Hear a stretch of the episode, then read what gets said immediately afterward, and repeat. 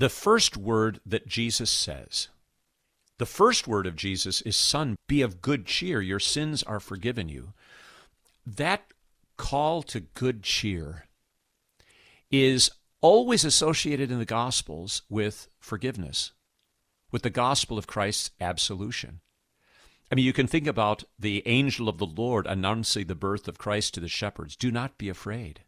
There is born to you this day in the city of David a Savior, who is Christ the Lord. And if they believe that announcement of the angel, they were believing in the forgiveness of sins. There's born to you a Savior, who is Christ the Lord. So here, son, be of good cheer. Your sins are forgiven you. And this addresses his greatest need. And that which is the source of all of our problems, namely sin. So his greatest need was to have his sins forgiven. And sin is the source of all of our problems. It's not one of many, it's the root cause of all of them. And I think this is so significant about this particular miracle that the first miracle is Jesus forgiving sins.